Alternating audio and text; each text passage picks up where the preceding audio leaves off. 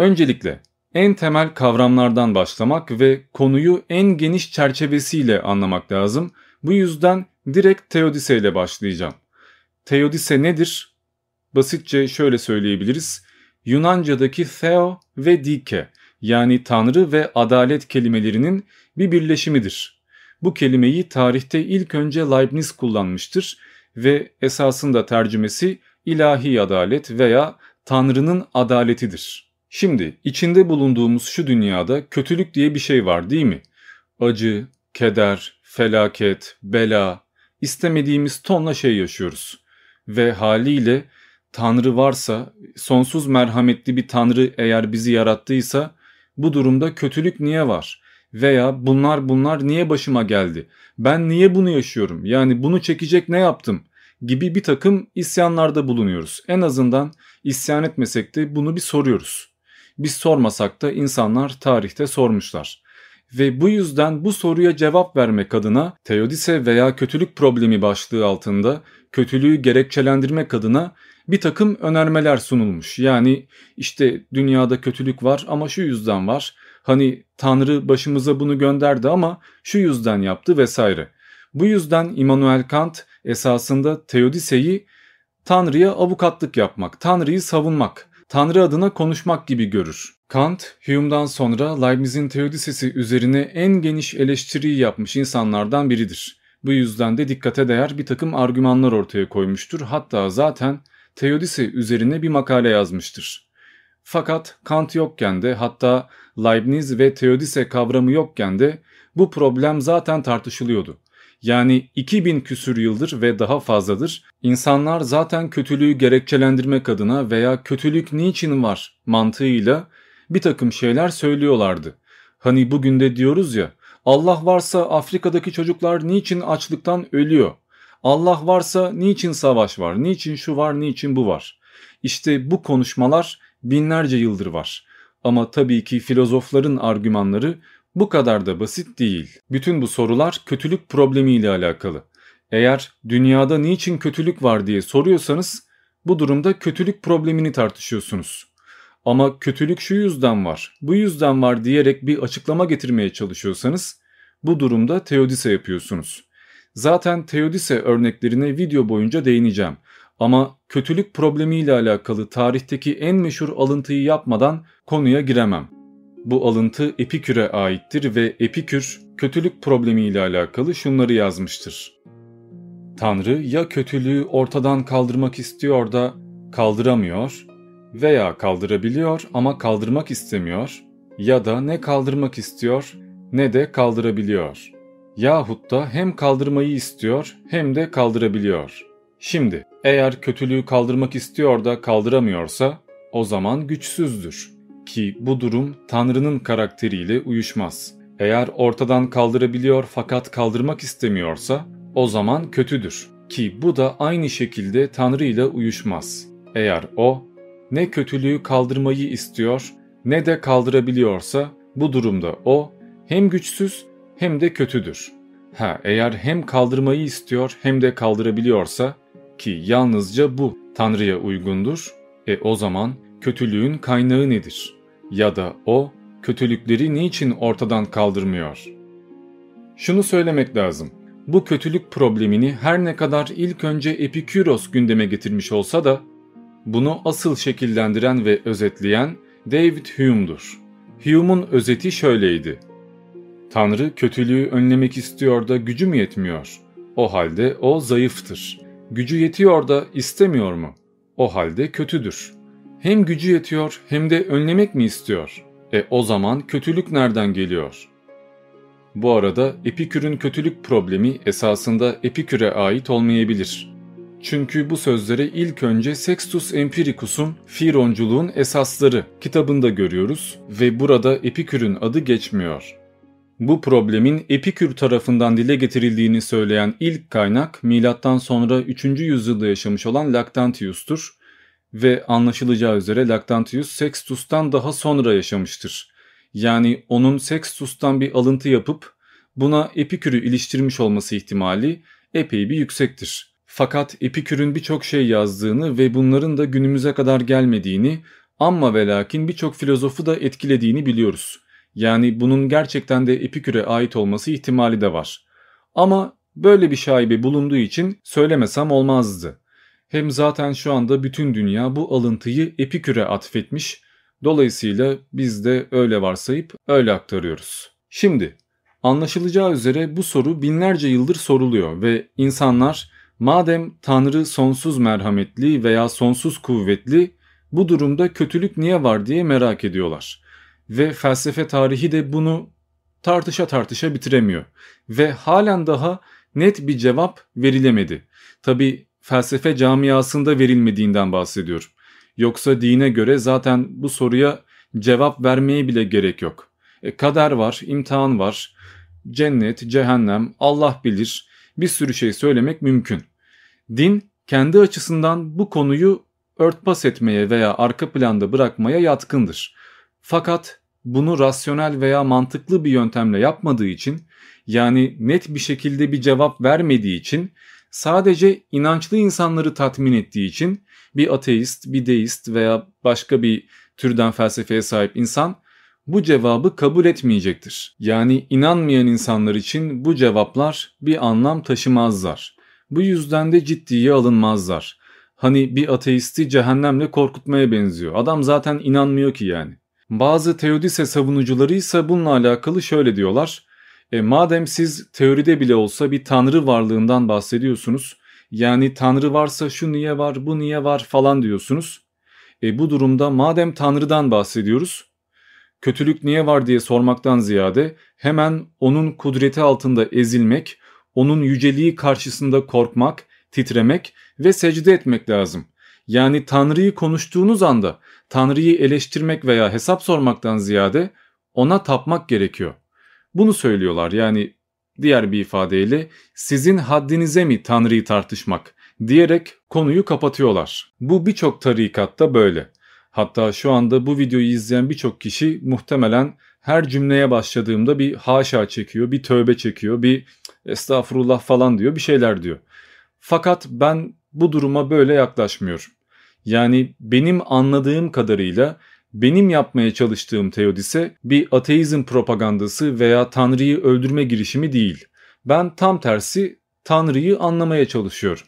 Yani şu kitaba göre Tanrı gerçekse veya şu anlayışa göre, şu ideolojiye göre bir tanrı varsa bu tanrı nasıl bir tanrı ve bunu niçin böyle yapmış? Yani bu soruları soruyor olmam günah olmamalı ve siz de dinliyorken korkmamalısınız. Neyse çok da uzatmayayım zaten hepimizin düşündüğü şeylerden bahsediyorum aslında. Hani 5000 yıl önceki bir kil tablette ya da 3000 yıl önce yazılan bir tragedyada hemen her yerde kötülükle alakalı bir takım sorular vardı ve böyle bir dünyaya çocuk doğurma konusunda kararsızım, emin değilim gibi geyikler her zaman dönüyordu. Çünkü burası cennet değil ve bu yüzden dinler Teodise'ye 3 temel cevap getirmeye çalışmışlar. Ki biz de bunları iki video boyunca geniş geniş anlatmaya çalışacağız. Birinci cevap Hinduizm'de ve benzeri dinlerde gördüğümüz kötülüğün esasında iyi olduğu, karma kazandırdığı, tekamül ettirdiği yani reenkarnasyon bakımından faydalı olduğu ve evrende kötü diye bir şey olmadığı fikridir. İkinci cevap Taoizm'de ve Zerdüşçülükte gördüğümüz dualizm fikridir. Yani kötü olmadan iyi anlam kazanmaz. Kötü iyiyi anlayalım diye vardır. Kötü esasında bir dengedir. Yani kötü kötü bir şey değildir. Bu görüşe göre evrende yin ve yang hakimdir yani kötü ve iyi iç içe girmiştir. Üçüncü cevapsa genelde monoteizmde gördüğümüz ve İslamiyet'te, Yahudilikte karşımıza çıkan burası sınav dünyası. En doğrusunu Allah bilir. Hem zaten kötülükler Allah'tan değil, şeytandan gelir. E, o da cehenneme atılacaktır. O zaman problem yoktur mantığında bir görüştür. Ki bu görüş Gazali tarafından, İbn Arabi tarafından, İraneus tarafından, Agustin tarafından yani dindar filozoflar tarafından kabul gören bir cevaptır. Ve elbette bir tane kötülük anlayışı yok. Kötülüğün başka başka versiyonları var. Felsefe tarihinde bunları şöyle sıralamışlar. Fiziksel yani doğal kötülük, metafiziksel kötülük ve ahlaki kötülük. Doğal kötülük diye ifade ettiğimiz şey esasında epey basit. Yangınlar, depremler, sel felaketleri vesaire vesaire yani doğal afetler. Metafiziksel kötülük adı üzerinde fizik ötesi bir kötülüktür. Yani bir varlığın formundaki bir eksiklikten veya bir yaratım hatasından kaynaklanır. Bu ilahi bir problemdir ama ahlaki kötülük tamamen bizle alakalıdır.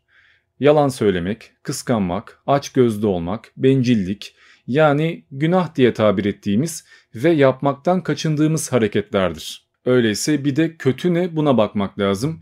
Çünkü Türkçe'de kötü birçok anlama geliyor. Yan anlam, mecaz anlam, gerçek anlam birçok anlamda kötüyü kullanıyoruz. Örneğin kötü bir kamera yani işini iyi yapmayan bir kamera, mükemmel durumda olmayan bir kamera ya da kötü bir yemek yani tadı iyi olmayan yemek, beklentiyi karşılamayan yemek. Kötü bir fikir yani tutarsız, işe yaramayan, makul olmayan bir fikir. Kötü bir çözüm yani pek de tercih etmeyeceğiniz, en iyiyi vermeyen bir çözüm. işe yaramayan bir çözüm.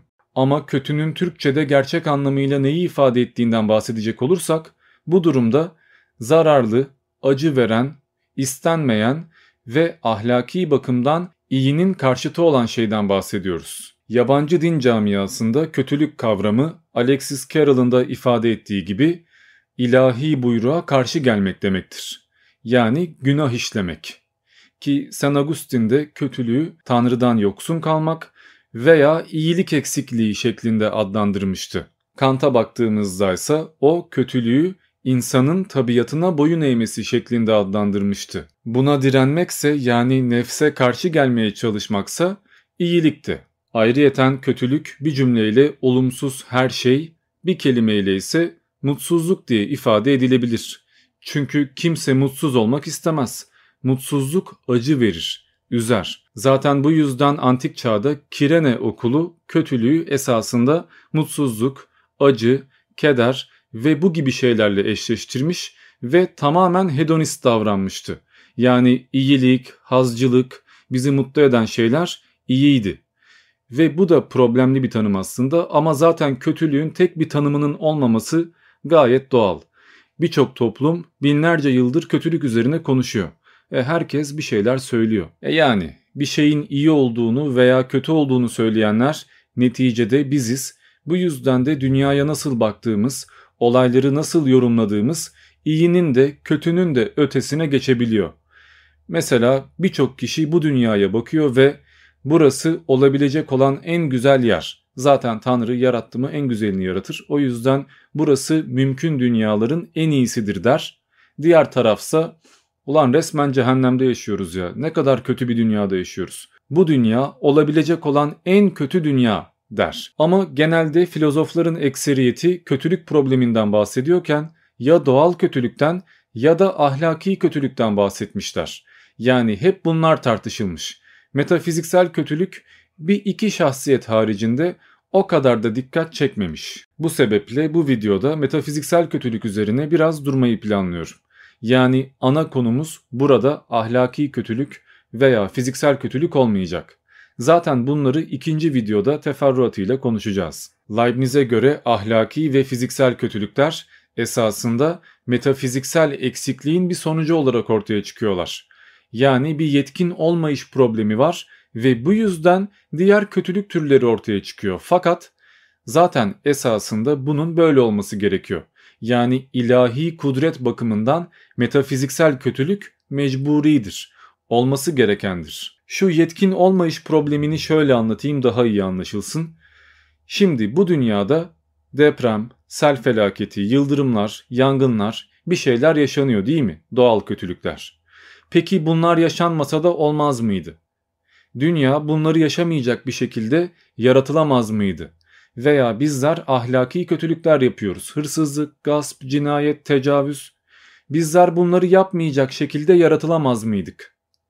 Leibniz'e göre bunun cevabı hayır. Çünkü zaten yaratılabiliyor olsaydık Allah yaratırdı. Tanrı yaratabileceği en iyi dünyayı yarattı.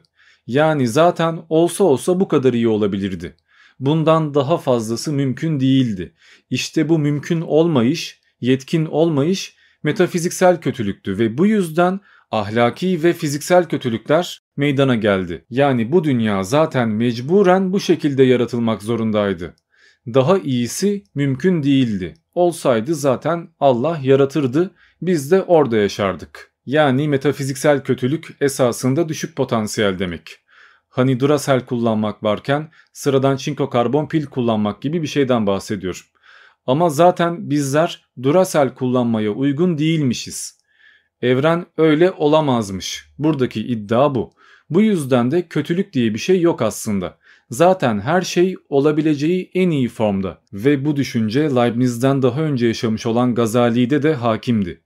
Yani belki de Leibniz bu fikri Gazali'den almış olabilir.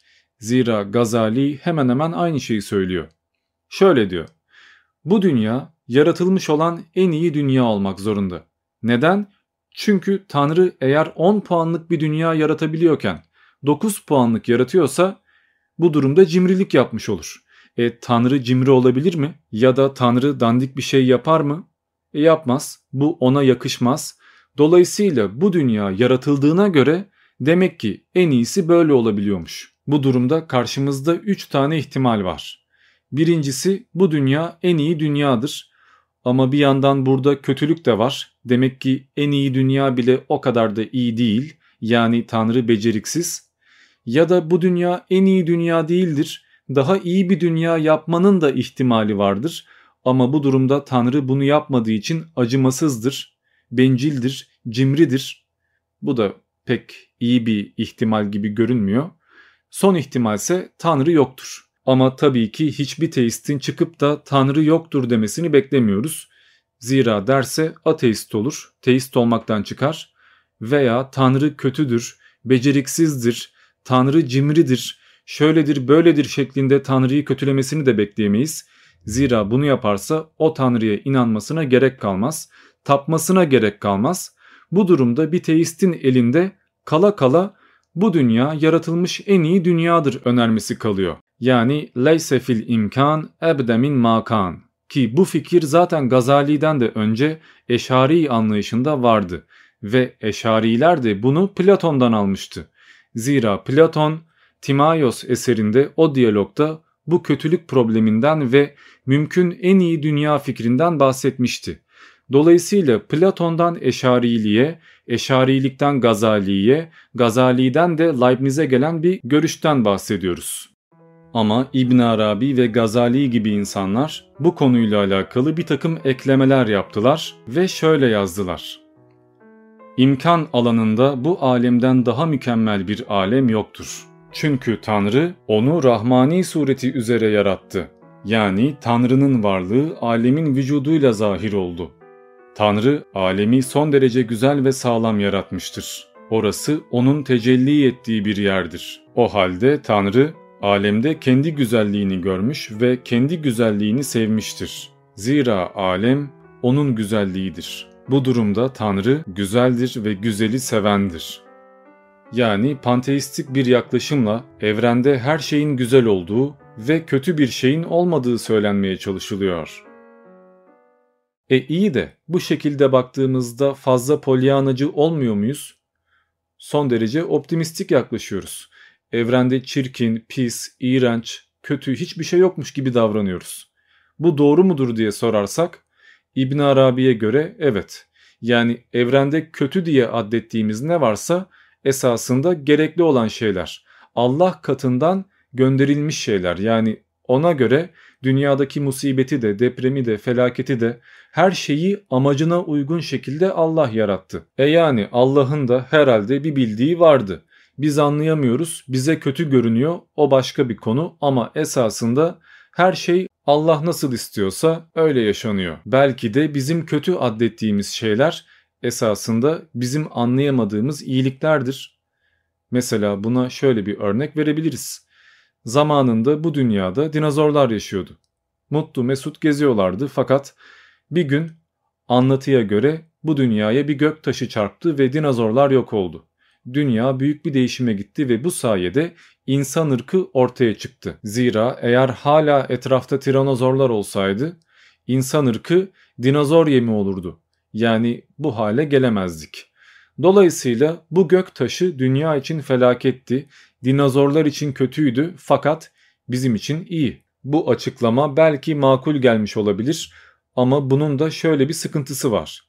Eğer bu dünya olmuş ve olabilecek olan en iyi dünyaysa, en mükemmel dünyaysa yaratılışından beri mükemmel olması gerekirdi. Yani evrim, kıtaların yer değiştirmesi veya işte kitlesel yok oluşlar bunlar yaşanmazdı. Demek ki bu dünya değişebiliyorsa ve kitlesel değişimler meydana geliyorsa öyleyse bu dünya en iyi formunda değil.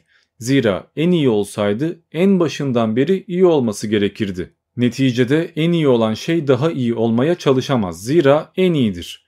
Yani tanım gereği zaten daha iyi olma şansı yoktur. Bu yüzden de evrim gerçek olamaz. Ya da evrim belki de bizi daha kötüye götürüyordur. Yani iyiden ziyade eksiye doğru gidiyoruzdur fakat bu durumda yaratılış anında en iyiyken günden güne en kötüye doğru gideriz. Ki Gazali'ye göre bu durum böyle değildi.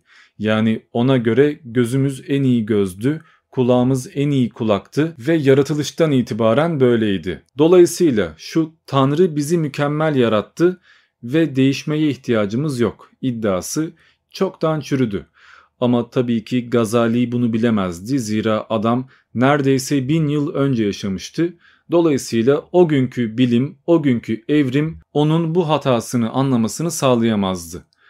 Fakat eğer Gazali bugün yaşıyor olsaydı muhtemelen bu iddiaya şöyle bir cevap verebilirdi. Tamam şu anda bu dünya olabilecek en iyi dünya değil. Bunu gördük eyvallah.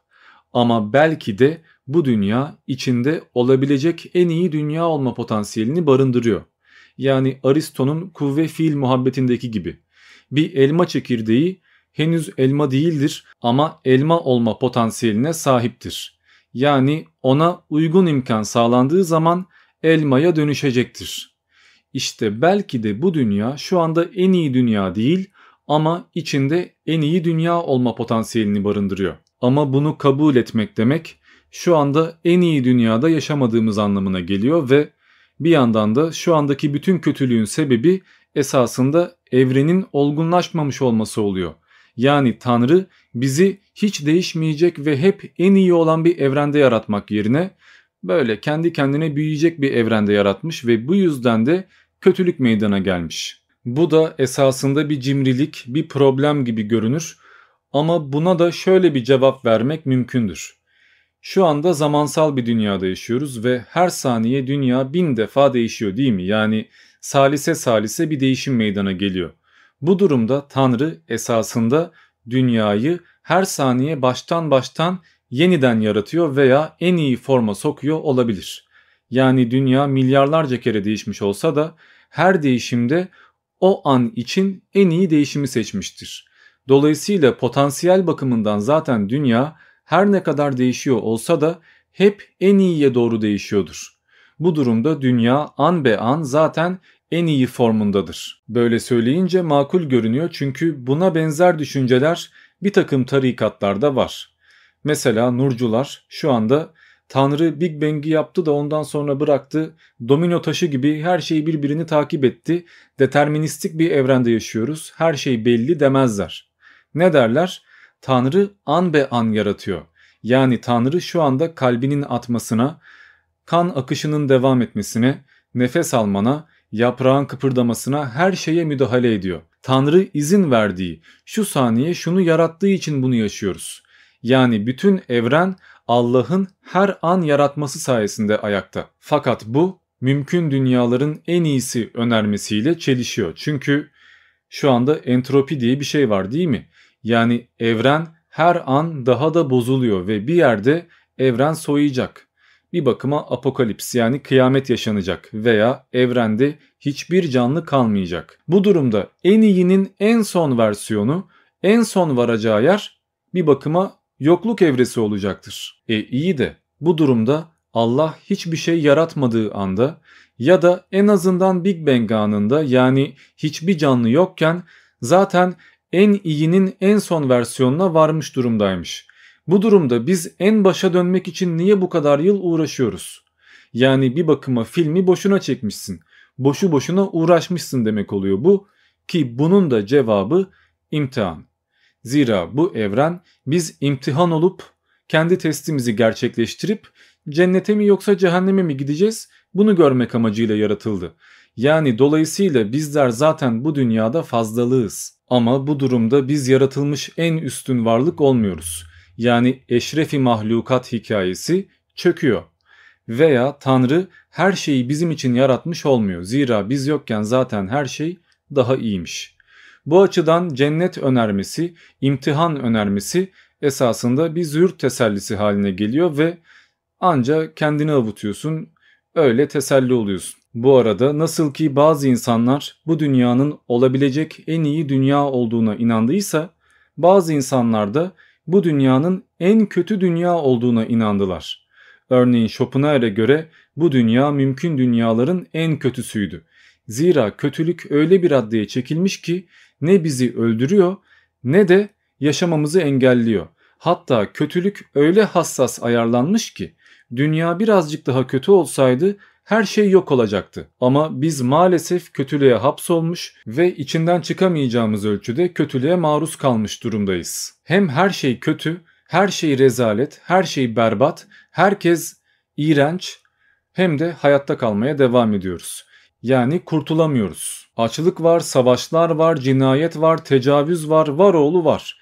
Resmen cehennemi bu dünyada yaşıyoruz. Veya uzak doğu anlayışına göre duka dediğimiz bir olgu vardır ve dukaya göre sevmek acı, sevdiğinden ayrı kalmak acı, sevmediğinle bir araya gelmek acı, doğmak acı, büyümek acı, yaşlanmak acı, hastalık acı, ölmek acı, her şey acı yani Varsa yoksa bu dünya acıdan ibaret. Ama ben bu görüşe katılmıyorum. Çünkü bana biraz fazla karamsar geliyor. Hani bu dünya mükemmeldir, en iyi dünyadır, oh falan çekmek ne kadar polyanacılıksa, ne kadar irrasyonelse, aynı şekilde burası rezalet, cehennemde yaşıyoruz hü diye ağlamak bir o kadar ergence. Her şeyden önce bu insanlar dünyada kötülüğün baskın olduğuna inanmışlar. Ve bu tamamen kişisel bir şey. Yani elimizde evrensel bir ölçek, bir terazi bir şey yok ki. İyi mi fazla, kötü mü fazla bunu çözelim. Elimizde bunu evrensel ölçekte bize gösterecek hiçbir yöntem yok. Sadece sizin hayatınız kötü gidiyorsa her şey kötü, siz mutlu mesut yaşıyorsanız her şey güzel. Yani kendi algınızdan ibaret ve bütün evreni, bütün gezegenleri, bütün doğayı, her şeyi bilmiyoruz. Dolayısıyla bu dünyada belki kötülük fazla ama başka bir dünyada belki de iyilik fazladır. Dolayısıyla eğer kötülükten ve iyilikten bahsedeceksek anca bu dünya hakkında bundan bahsedebiliriz. Yani evrensel bir şeyden bahsetmek mümkün değil. Ve bu da bizi en başındaki e, madem Allah var Afrika'daki çocuklar niçin açlıktan ölüyor sorusuna getiriyor. Ki bunun da cevabı en basit ifadesiyle söylemek gerekiyorsa çünkü insanlar mal. Neticede dünyada hepimize yetecek kadar yiyecek var değil mi? Ama bunu aramızda iyi bölüştüremiyoruz. Afrika'da millet 10 kilo geziyorken Amerika'da herkes 150 kilo geziyor. Ya da mutlu mesut yaşayamıyoruz. İlla savaşmak zorundayız. İlla kapışmak zorundayız. İlla problem yaratmak zorundayız. Tamam dünyada fakirlik var. Doğru ama bunun sorumlusu biziz. Yani dünyadaki en zengin 10 adamı toplayın kalan bütün nüfusa yetecek kadar paraları vardır. Bu arada öyle işte insanlar açlıktan ölüyor, dünyada sefalet, fakirlik, eziyet yüksek demek doğru olmaz. Çünkü Afrika'daki bütün çocuklar açlıktan ölmüyor.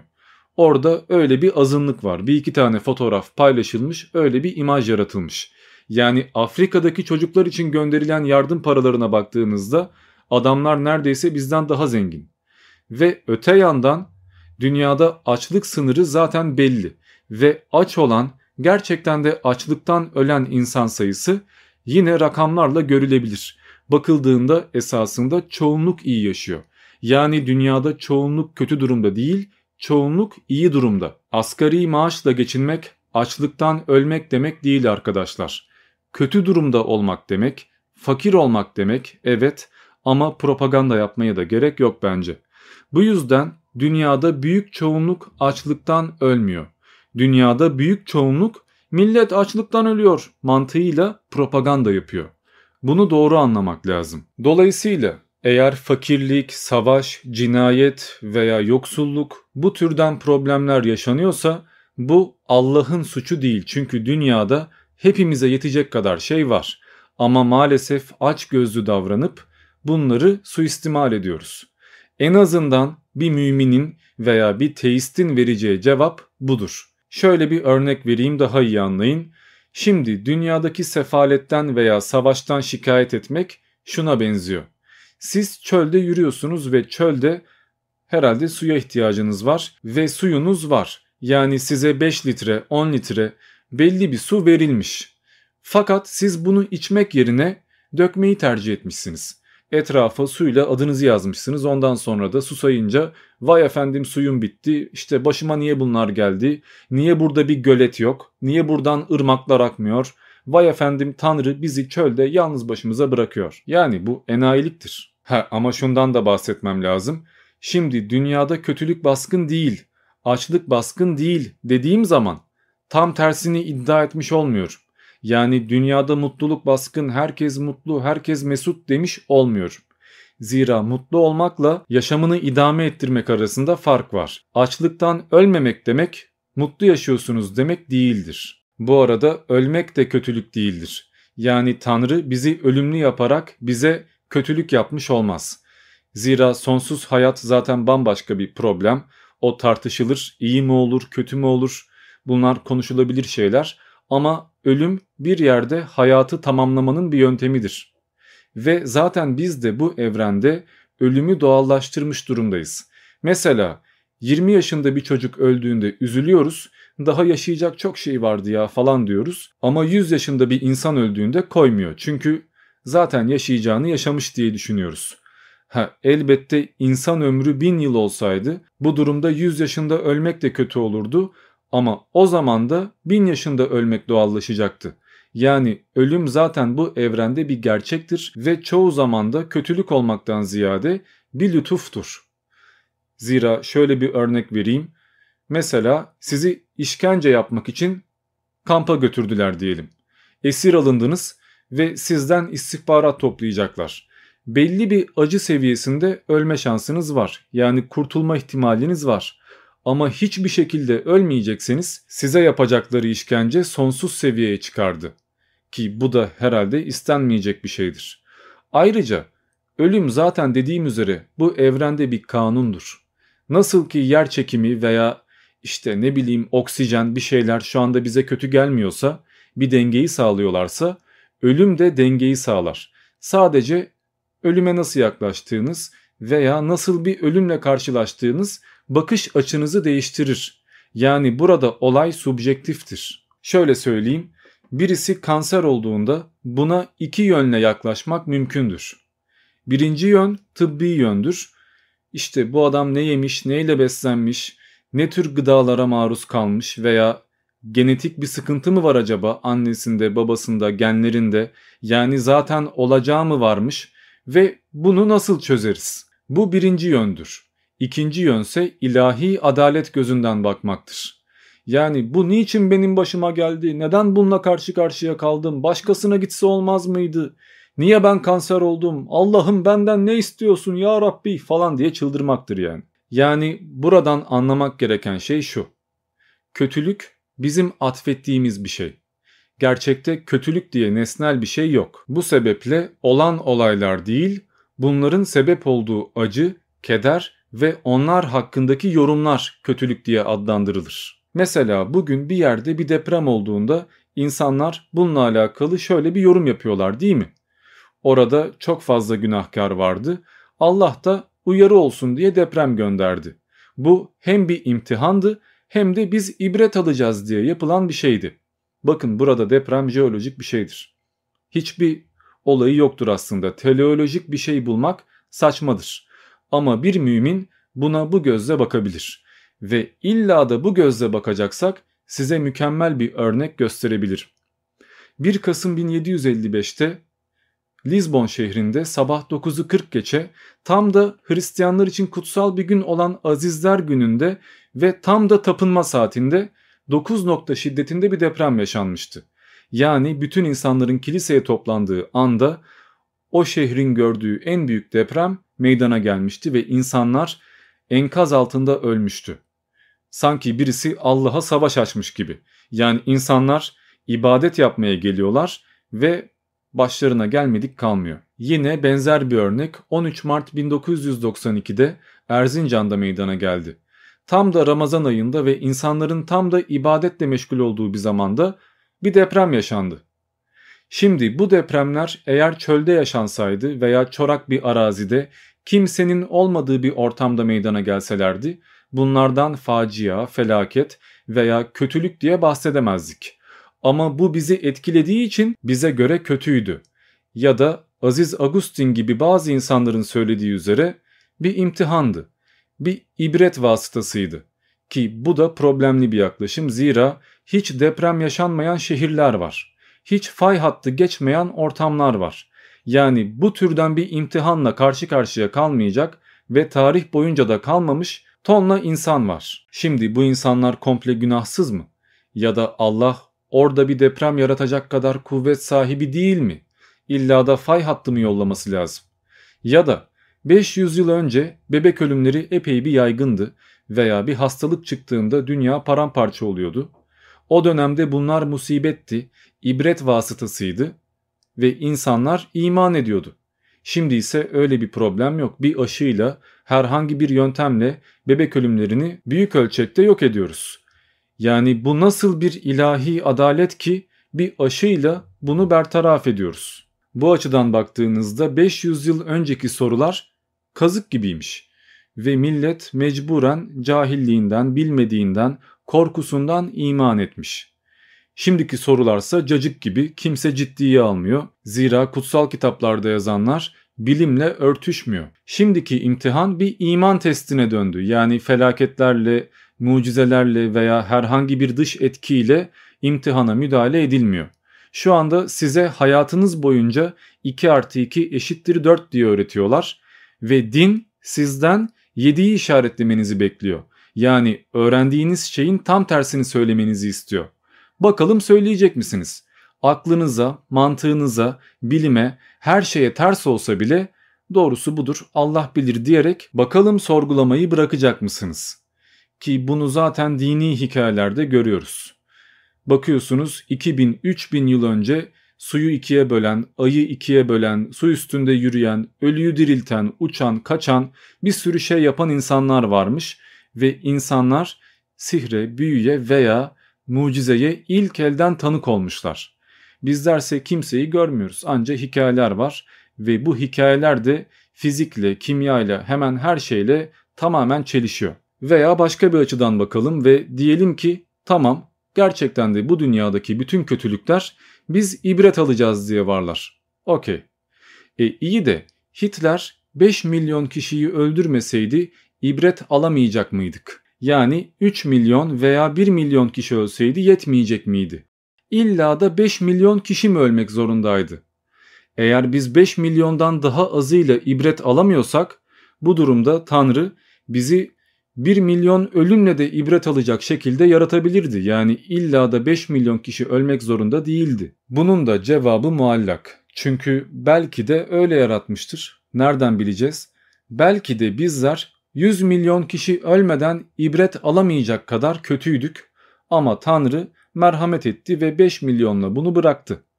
Yani bir dindar buna her türlü kaçamak cevaplar verebilir ve bunu da rasyonel bir şekilde eleştirmek veya çürütmek mümkün değildir. Ama şunu sormakta bir problem yok.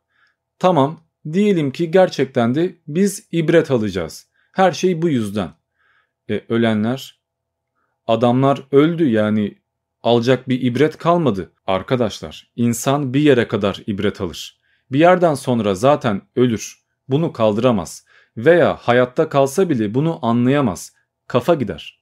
Yani belli bir aşamadan sonraki kötülük esasında hem israftır hem de zorbalıktır. Yani bu gerçek anlamda kötülük olur. Buna saf kötülük ya da nihai kötülük diğer bir ifadesiyle radikal kötülük derler. Ki Tanrı zaten bunlarla alakalı birkaç tane örneği bize direkt kendisi verdi. Yani Tanrı zaten yeri geldiğinde iyilik amacıyla kötülük yaptı. Mesela Lut kavmini helak etti.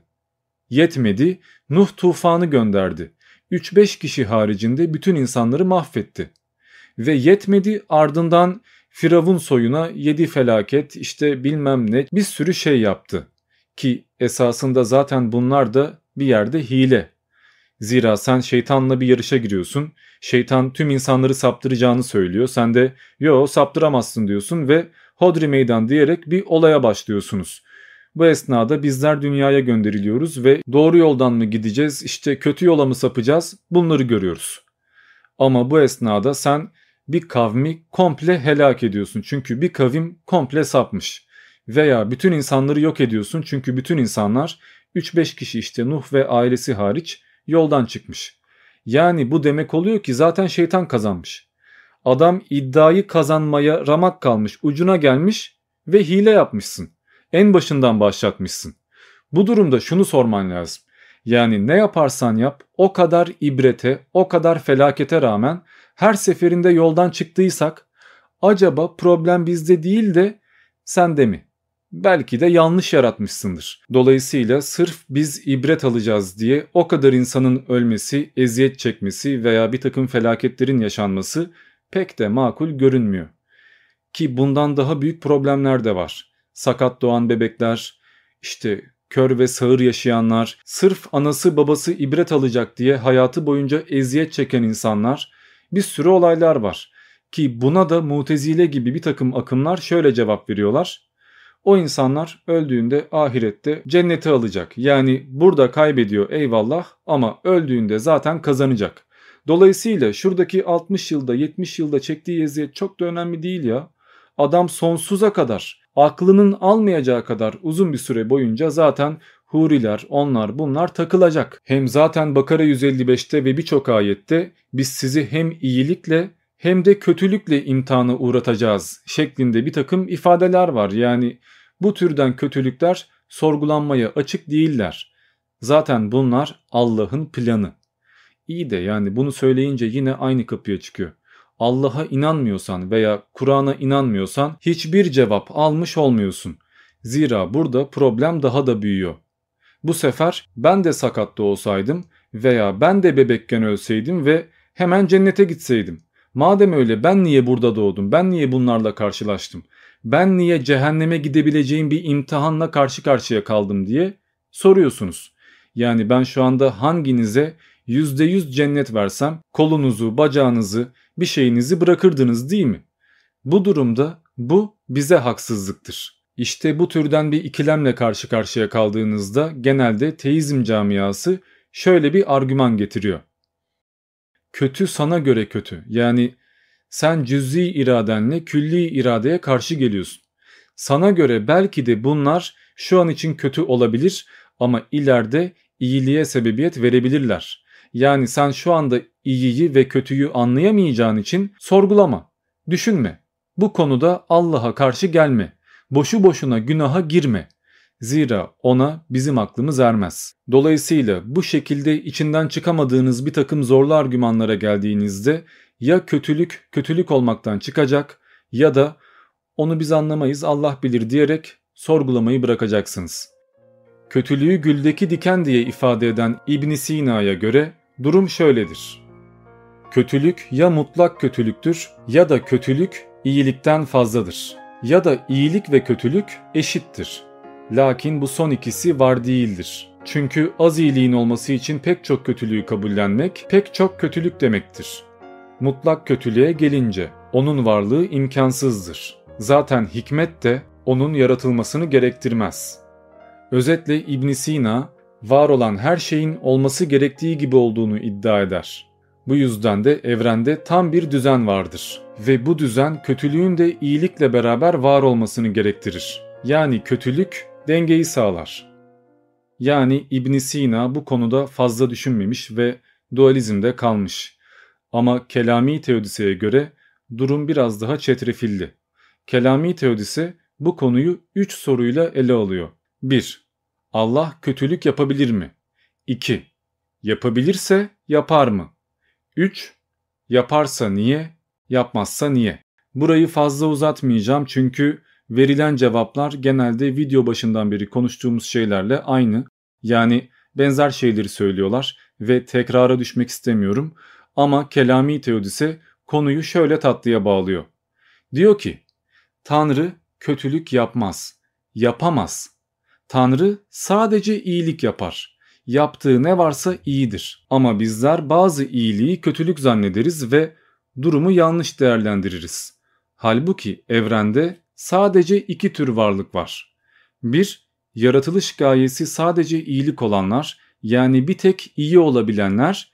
İki, iyi olan ama bazı durumlarda kötü gibi görünebilenler. Mesela ateş iyi bir şeydir. Bizi vahşi hayvanlardan korur, yemeğimizi ısıtır ve üşüdüğümüzde bizi sıcak tutar. Ama ateş yeri geldiğinde, yanlış kullanıldığında ormanı yakar, insanı öldürür. Yani fazlası ölümcül olabilir. Ya da daha güncel bir örnek bulayım. Mesela şu anda her gün trafik kazası yaşanıyor değil mi? İnsanlar arabalar yüzünden her gün ölüyor ama arabalar öte yandan epey faydalı. Hatta mükemmel bir ulaşım aracı. Yani eşekle bir ay boyunca köyden köye gitmeye gerek kalmadı. Fakat arabayı doğru kullanmadığınızda ya da bir takım kuralları ihlal ettiğinizde bir cinayete sebebiyet verebilir. Yani iyi ve kötü izafidir, görecelidir. Tıpkı Protagoras'ın dediği gibi insan olan ve olmayan her şeyin ölçüsüdür. Bu yüzden tasavvuf ehli genelde Mevla ne eylerse güzel eyler diyerek veya yaratılanı severiz yaratandan ötürü mantığıyla ya da çileci gibi başına ne geliyorsa bu da imtihandır sabretmek lazım diyerek bir şekilde kötülüğe katlanmayı öğrenmiştir. Dolayısıyla hayata iyi tarafından bakmak, zevk almaya çalışmak, yediğiniz güzel bir yemekten bile keyif almak, bir manzaraya bakmak, bir hayvandan, bir kuşun ötmesinden bile haz almak ve evrendeki iyi şeylere odaklanmak lazım. Kötüye bakarsanız her şey kötü gelir. Din mantığı böyle söyler. Ki bu da bir bakıma kötülük problemine bir çözüm getirilemediğini göstermiş oluyor zaten. Bu mantığı İraneus'ta, Agustin'de, İhvan-ı Safa'da, Farabi'de yani dini teodiseyle uğraşan herkeste görebiliyoruz. Genelde bu insanlar ya kötülüğü bize vermişler yani her şey bizim yüzümüzden oluyor demişler ya da kötülüğü Tanrı'dan olabildiğince uzaklaştırmışlar. Sonunda da işte kötülük olmadan iyilik olmaz. İyi nedir anlayabilmek için kötüyü görmek lazımdır. Yani kötülük zaten mecburidir falan demişler. Ki bu da bir problem aslında zira kötü olmadan iyiyi anlayamayız demek Tanrı kötülük olmadan iyiyi bize öğretemez demektir. Yani Tanrı bunu yapacak kudrete sahip değildir demekle aynı anlama gelir. Zira Tanrı iyi nedir bunu göstermek isterse kötü olmadan da bunu yapmak zorundadır. Yapabilmek zorundadır en azından. Fakat bu mantığa uymaz zira kavram ters. Kötü iyiye karşıt olduğu için esasında iyiyi anlamlı yapar. E haliyle kötü yokken iyi zaten olamaz. Ama işte ilahi bir şeyi konuşmaya başladığınız zaman maalesef mantık, matematik, bilim, zeka ya da herhangi bir şey yeterli gelmiyor. Bu yüzden de ya iman ediyorsunuz ya da yoldan çıkıyorsunuz. Ama buradaki problem şu, siz iman da etseniz esasında soruya cevap vermiş olmuyorsunuz. Yani herhangi bir şeyi çözmüş olmuyorsunuz. Sadece düşünmeyi bırakmış oluyorsunuz. Zira hala daha kötü olmadan iyi olabilir mi sorusu sağlam bir sorudur. Zira eğer olabiliyorsa bu durumda kötü niye var? Yani bu evren niçin böyle yapıldı? Bu ayrı bir problem, bir acımasızlık. Eğer olamıyorsa dediğim üzere Tanrı kötüye muhtaç. Ve eğer Tanrı bir şeye muhtaç kalabiliyorsa daha birçok şeye muhtaç kalabilir. Yani bunun sonu gelmez. Epikür'ün kötülük probleminin güncellenmiş ve İslami ağızda tekrar edilmiş bir versiyonunu Ebul Ala el-Ma'arri'de de görebiliyoruz. Şöyle yazıyor. Biri Allah'ın iyilikten başka bir şey murad edip etmediğini sorabilir. Kötülüğe gelince iki şeyden biri olabilir. Allah onu ya biliyor ya da bilmiyor. Eğer onu biliyorsa iki şeyden biri olabilir. Ya onu murad ediyor ya da etmiyor. Eğer onu murad ediyorsa tıpkı kesme eylemini kendisi gerçekleştirmemiş bile olsa kral hırsızın elini kesti denildiğinde olduğu gibi fail oymuş gibi olur. Eğer Allah kötülüğü murad etmezse o zaman bir yeryüzü prensine uygun görülmeyen şey ona uygun görülmüş olur. Zira her ne zaman kendi bölgesinde onu rahatsız eden bir şey yapılsa, prens onu reddeder ve durdurulmasını emreder. Bu teologların çözmek için akıl yürüttükleri bir problemdir. Ama boşuna. Daha basit bir izahla bu mantığı göstermek gerekiyorsa durum şu. Eğer iki karşıttan biri sonsuzsa ötekinin varlığı tamamen yok olmak zorundadır. Mantık bunu gerektirir. Ve Tanrı sonsuz iyi olduğuna göre o halde eğer Tanrı varsa hiçbir kötülük olamaz. Fakat kötülük var. O halde Tanrı yoktur. Zira çelişmezlik ilkesine göre mutlak merhametli bir Tanrıyla kötülük olgusu bağdaşamaz. Şöyle izah edeyim. Elimizde üç tane önerme var. Bunlar şöyle. 1. Tanrı her şeye gücü yetendir. 2. Tanrı tamamen iyidir. 3. Kötülük vardır. Şimdi bu üçü bir araya gelemeyeceği için aralarından biri elenmek zorunda. Ya Tanrı tamamen iyi olamayacak ya da gücü her şeye yeten olmayacak veyahut kötülük olmayacak. Bu arada Tanrı'nın tamamen iyi olmasıyla gücünün her şeye yetmesi arasında herhangi bir çelişki yok. Öyleyse işi kolaylaştırmak adına bunları birleştirebiliriz. Bu durumda elimizde iki önerme kalıyor. 1. Tanrı her şeye gücü yeten ve tamamen iyi olandır. 2. Kötülük vardır. Ancak esasında yine değişen bir şey olmadı. Zira bunlar bir arada var olamazlar. Zira John Mackey'e göre de iyi kötünün karşıtıdır ve karşıtlar birbirini elimine ederler. Yani eğer iyi bir şey varsa kötüyü silmeye çalışacaktır. En basit tabiriyle iyi birisi kötü birini gördüğünde veya birine kötülük yapıldığına şahit olduğunda bunu engellemek ister. Örneğin adamın teki yolda yavru bir kediyi tekmeliyordur. Bir hayvana eziyet ediyordur. Eğer siz iyi biriyseniz, duyarlı bir insansanız buna engel olacaksınızdır. Zira iyi birisi kötülüğe izin vermez ve muhtaca yardım eder. Haliyle Tanrı sonsuz kuvvetli, sınırsız, önünde herhangi bir engel olmayan ve sonsuz iyi olan bir varlıksa bu durumda kötüyü sonsuza kadar elimine edecektir. Yani kötüyü mutlak seviyede yok edecektir. Dolayısıyla kötülük bir kavram bile olamayacaktır. Hani kötülüğü görmeyi bırakın üzerine konuşmak bile mümkün olmayacaktır. Şimdi bu kadar net konuştum diye birçoğunuzun kafası karıştı. Allah Allah ya öyle miymiş falan diye düşünenler oldu ama merak etmeyin zira konu bu kadar basit değil.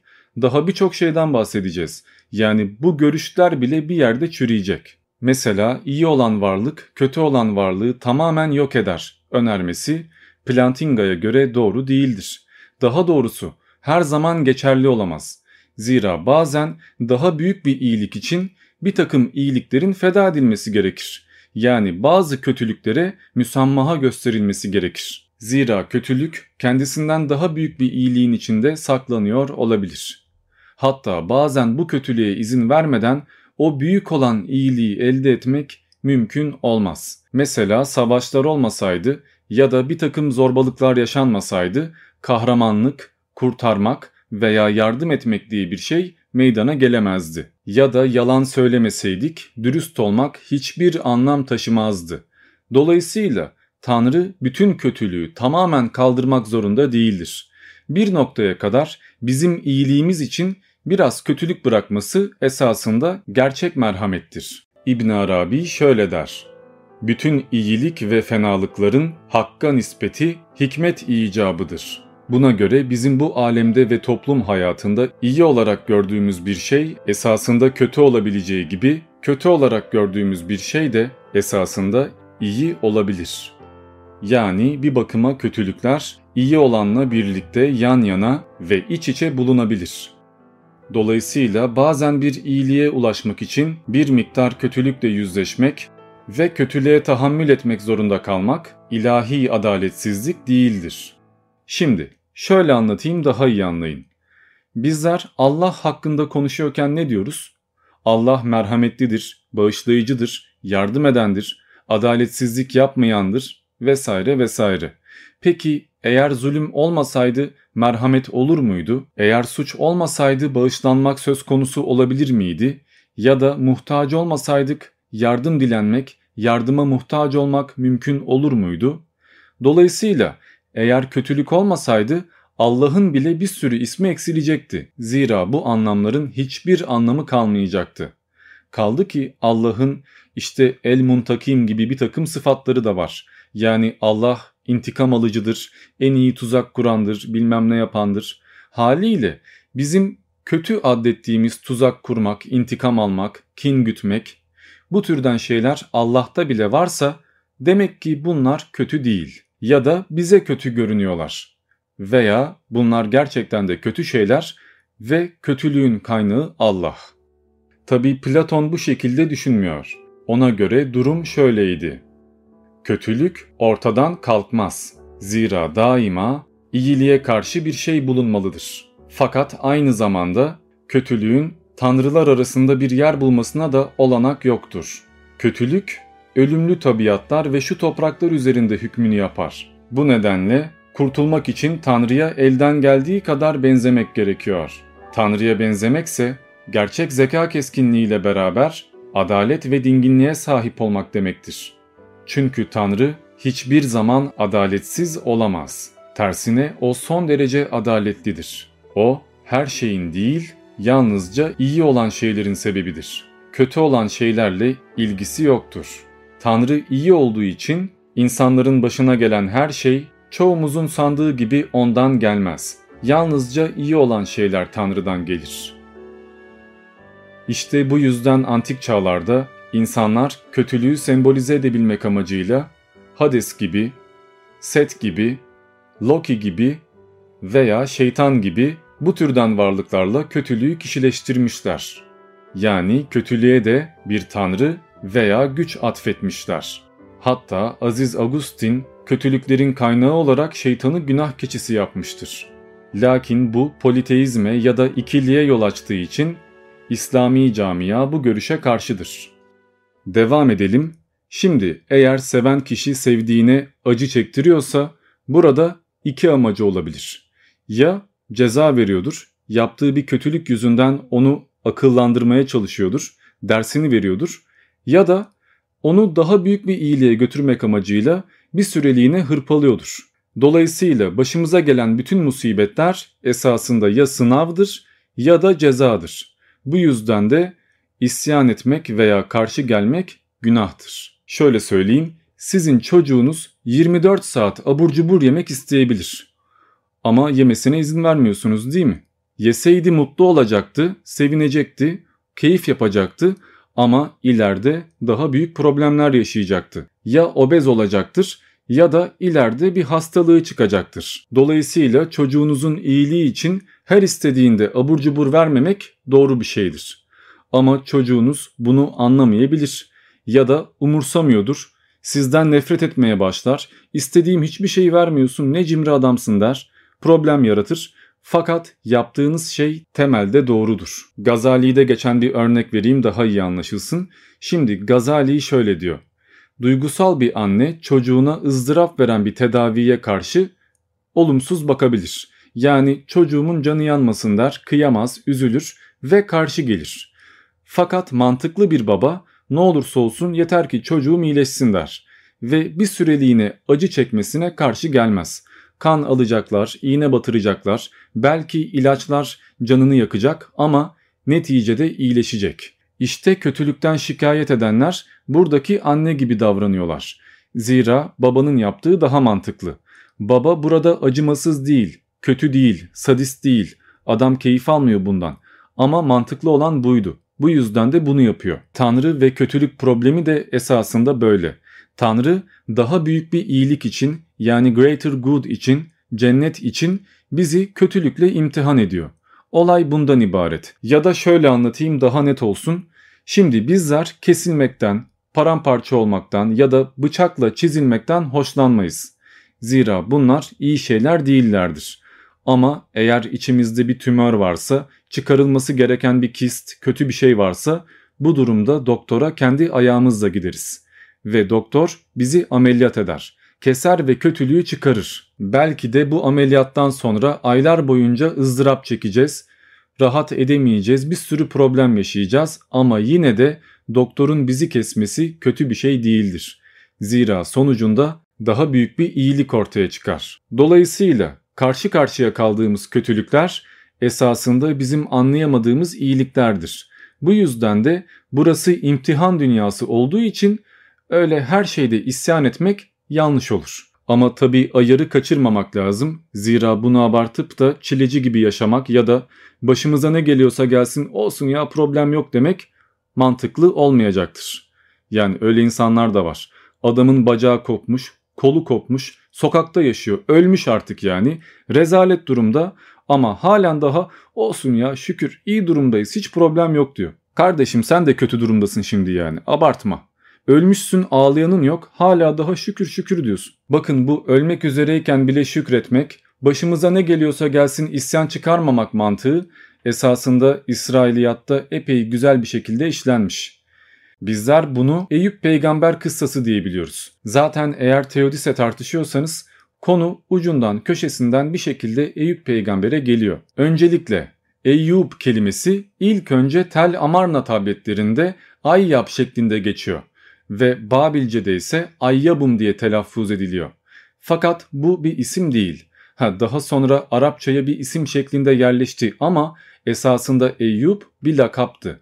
Zira bu kelime sabreden, metanet gösteren, direnen yani isyan çıkarmayan, katlanan demektir. Yani bu peygamberin gerçek adı Eyüp değil ama öyle hitap ediyoruz.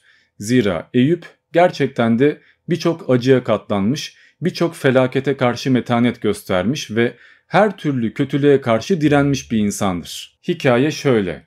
Eyüp hiç kimseye bir kötülüğü dokunmayan, tam tersi herkese yardımcı olan, sürekli iyilik yapan, Allah'a kurban veren, dua eden, ibadetini aksatmayan yani tam anlamıyla mümin gibi yaşayan bir insandır. Kitab-ı Mukaddes'te yazdığına göre Eyüp'ün 3 kızı, 7 oğlu, 7 bin koyunu, 3 bin devesi, 500 öküzü bir sürü şey vardır. Yani gerçekten de Eyüp son derece zengin ve nimet dolu bir adamdır. Hatta ve hatta doğunun en varlıklı, en meşhur insanıdır. Hatta Eyüp o kadar dine bağlı bir adamdır ki her sabah kalktığında Allah'a kurban keser ve fazla fazla keser. Şöyle der, ya belki de dün benim bir çocuğum farkında olarak veya olmayarak bir günah işlemiştir.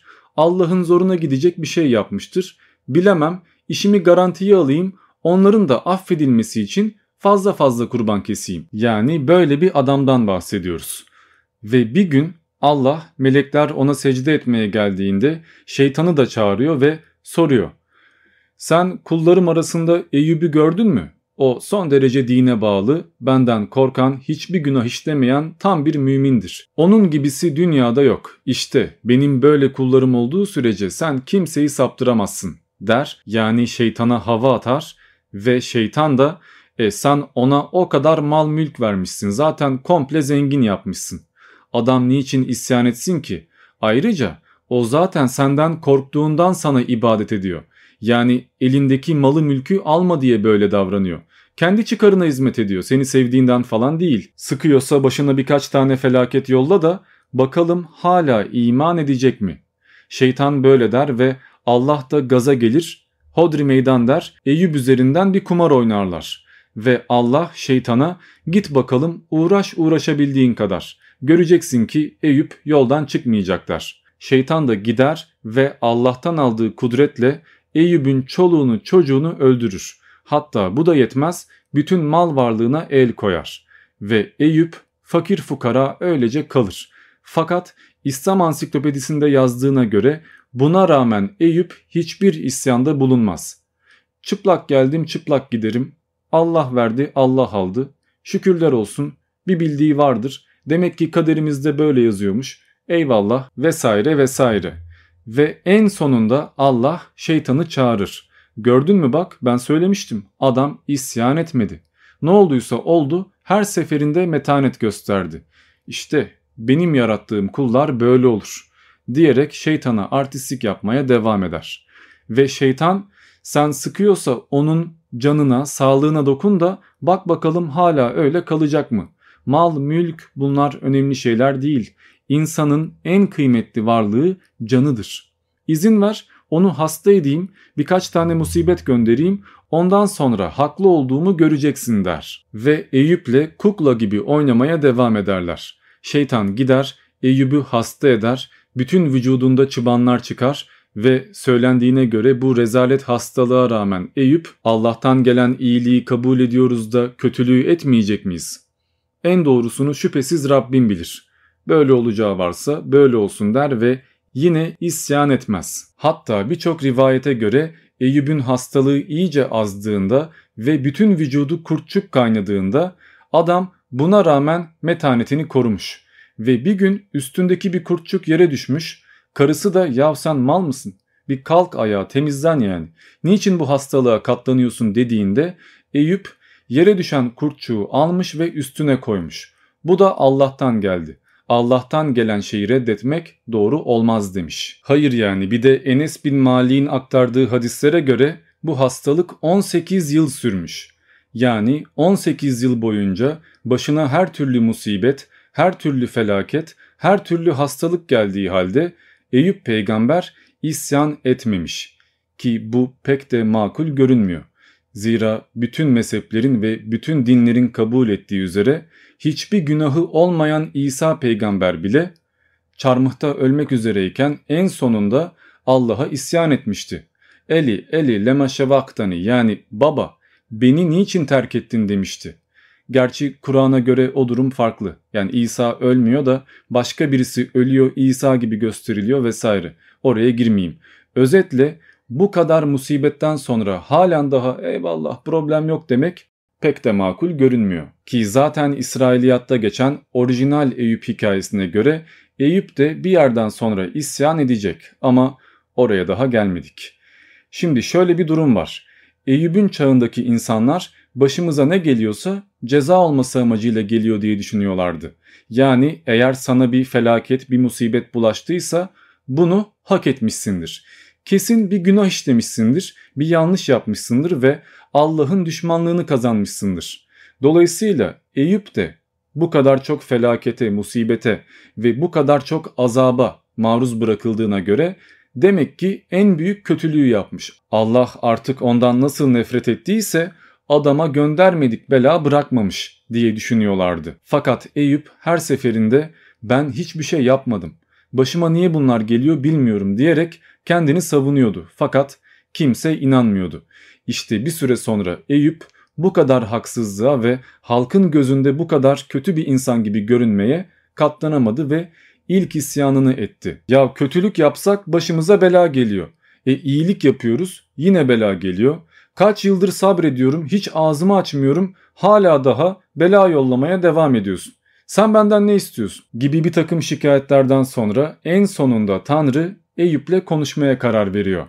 Ama tabii ki Eyüp'e işin iç yüzünü anlatmıyor. Yani işte biz şeytanla iddialaştık da bir yarışa girdik. Sen de arada öyle gittin kusura bakma falan demiyor. Tam tersi sen kimsin ki bana isyan çıkarıyorsun? Sen benim ne kadar kudretli olduğumu bilmiyor musun? Şöyle yaparım böyle ederim falan diyerek en sonunda Eyüp'e diz çöktürüyor. Ve Eyüp hiçbir cevap almadan mecburen korkusundan tekrar itaat ediyor. Ardından Tanrı adam tekrardan secde ettiği için ona kaybettiği malların iki mislini veriyor. Yani daha önceki zenginliğini ikiye katlıyor. Ama tabii ki ölen çocuklar vesaire o 18 yıllık eziyet bunlar yaşandığıyla kalıyor. Ki zaten görüldüğü üzere hikayede esasında şeytan kazanıyor. Zira Tanrı Eyüp isyan ettiği anda kaybetmişti. Ama oyun bozanlık yapıp adama bağırıp çağırıp zorla yine itaat ettirmişti. Ha bu arada İslamiyet'te pek fazla anlatmazlar ama İsrailiyatta Eyüp kıssası ile alakalı farklı farklı yorumlar var. Zira ne demiştik? O dönemdeki insanlar başına kötü ne geliyorsa yaptığın günahlardan dolayı geldiğini düşünüyorlardı. E aynı şekilde başına iyi bir şey geliyorsa bu durumda yaptığın iyilikler yüzünden gelirdi.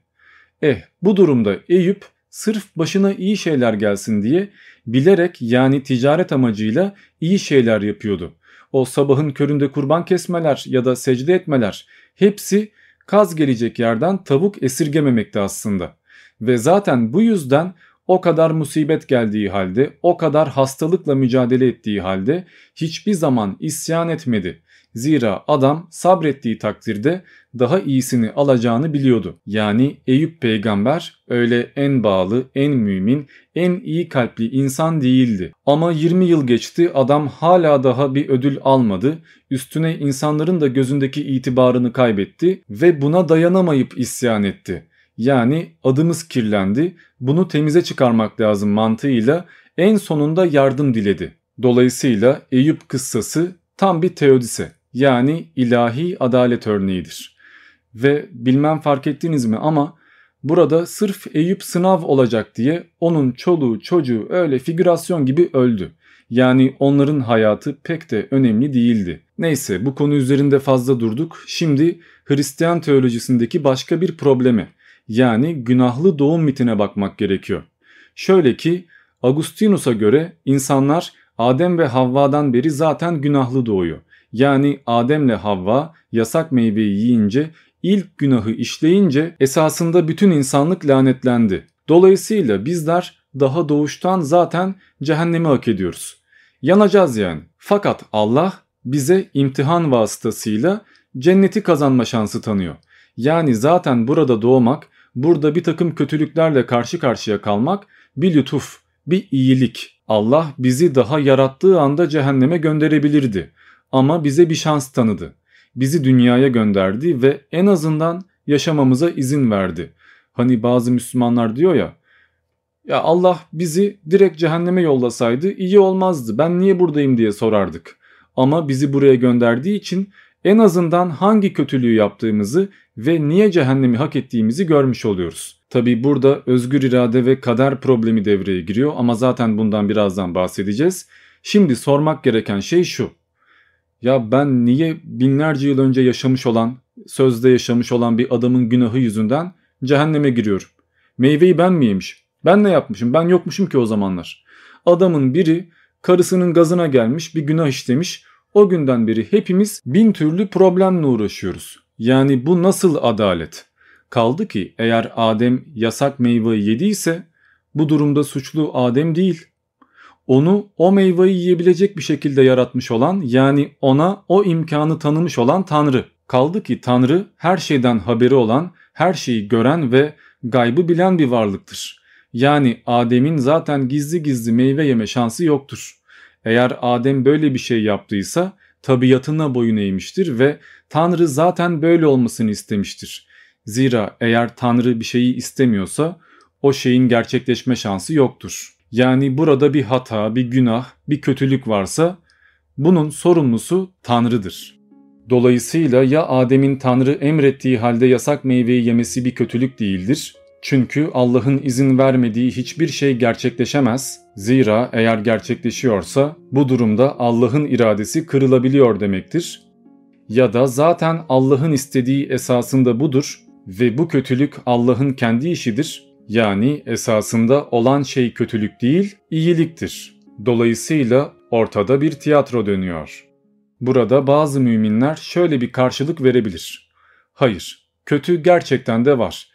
Evirmeye, çevirmeye, kıvırmaya gerek yok. Kötü diye bir şey gerçekten de var ve bunun sorumlusu şeytan. Zira şeytan bizim için apaçık bir düşmandır. Fakat ben böyle bir argümanı sağlam bulmuyorum. Zira bu çözdüğünden daha fazla problem yaratıyor. Ve şeytanı ilahlaştırıyor. Zira bütün kötülük şeytanla alakalı oluyor. Diğer bir deyişle Tanrı'nın kötü üzerinde bir kontrolü olmuyor. Fakat İslamiyet'e göre şeytan bir ilah değil ve şeytan Allah'tan daha kudretli olamaz. Dolayısıyla Allah'a karşı gelmesi bile esasında Allah'ın izin vermesiyle mümkün. Zaten Allah ona kıyamete kadar mühlet verdi ve kötülükler de bu yüzden ortaya çıkabildi. Dolayısıyla esasında Allah'ın şeytan üzerinde ve kötülük üzerinde mutlak bir hakimiyeti var. Ama böyle söyleyince az önceki muhabbete bir daha dönmüş oluyoruz. Zira bu durumda şeytan Allah ne istiyorsa onu yapmış olur. Ki bunu da tasavvuf camiasında birçok kişi fark etti zaten. Örneğin Hallacı Mansur iki gerçek muvahhidden bahsediyordu. Biri Hazreti Muhammed yani son peygamber, diğeri ise şeytan. Zira Muhammed dini tamamlayandır, şeytansa Allah'ın gerçek isteğini en doğru şekilde yerine getirendir.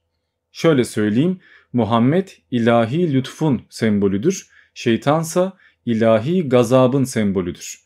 Bakın kötülüğün değil, gazabın sembolüdür. Dolayısıyla şeytan, daha doğrusu iblis yani Kur'an'da geçen o kötü varlık esasında Allah'ın gazabını, gücünü, kuvvetini, her şeyini en iyi şekilde bilendi. Ki zaten mantıken Allah'ın karşısına çıkmış ve ona isyan etmiş değil mi? Ki bu mümkün değildir. Yani seni yaratmış, her şeyi yapabilir, sonsuz kuvvete sahip ve buna rağmen ben yapmam ben etmem diyorsun. Böyle bir şey mümkün değildir. Esasında şeytan tam tersine Allah'a en iyi tapandır. Zira Allah benden başka bir şeye secde etmeyin demişti. Ama daha sonra Adem'e secde edilmesini istemişti ve şeytansa tasavvuf anlayışına göre ben senden başka bir şeye eğilmem demişti. Yani siz bir arkadaşınızın bile arkasından konuşuyorsunuz. Suratına söylemeye, kavga etmeye cesaretiniz yok.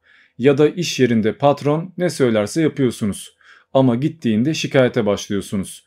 Ya da askeriyede komutana karşı gelmek affedersiniz yemiyor. Ve bu insanların bize yapacağı en büyük kötülük en fazla bizi dövmek, kovmak, belki de öldürmek olabilir. E bir düşünün yani buna karşı bile korkuyorsak, ağzımızı açamıyorsak şeytan onu yaratan ve cehenneme atabilecek olan bir varlığın karşısında ne kadar artistlik yapabilir? Dolayısıyla burada bir isyan falan yoktur. Tam tersi şeytan Allah ne istiyorsa onu yapmıştır. Hatta bu yüzden Gazali şöyle der, tevhidi şeytandan öğrenmeyen kafirdir. Zira şeytan en büyük mümindir. Ve havas tabakaya çıktığı iddia edilen birçok kişi de esasında bir yerde şeytanın kötü olmadığını görür. Hatta Hallacı Mansur bunu şöyle izah eder. Şeytan eli kolu bağlı bir şekilde suya atılmıştı ve Allah da ona dikkat et sakın ıslanma demişti. E şeytan hiçbir şey yapamaz. Mecburen ıslanacaktır. Zira onun kaderi ve ilahi buyruk budur. Dolayısıyla işte şeytan geldi de ben ateşten yaratıldım, o topraktan yaratıldı. Ben daha üstünüm. Zaten bench press'te falan da 100 kilo kaldırıyorum. Yani her türlü beni seçmen lazım. Bla bla bla bu şekilde isyan etti, kibirlendi, artistik yaptı hikayesi tutarsızdır. Allah istemeden hiç kimse hiçbir şey yapamaz. Zira eğer bu doğruysa yani şeytan Allah'la münakaşa etmişse ve bana kıyamete kadar mühlet ver bütün insanları saptıracağım demişse Allah da bunu yemişse ve şeytan o esnada yanmak veya yok olmaktan kurtulmuşsa bu durumda şeytan Allah'ı bile kandırmış. Yani Allah'ı bile manipüle etmiş bir varlıktan bahsediyoruz. Bizi hayli hayli kandırır. Bu durumda biz kanıyorsak ve şeytana uyuyorsak problem bizde değil, bizi yaratandadır. İşte burada problem teodiseden ziyade özgür irade ve kader problemi oluyor. Ki zaten kanalda bunun üzerine bir saatten uzun bir video paylaşmıştım. O yüzden tekrara düşmeyeceğim.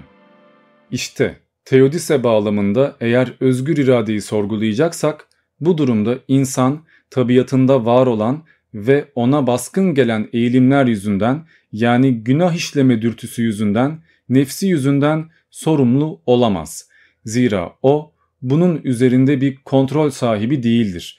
Bir yere kadar insan kötülük yapmayı engelleyebilir ama bu mutlak bir irade değildir.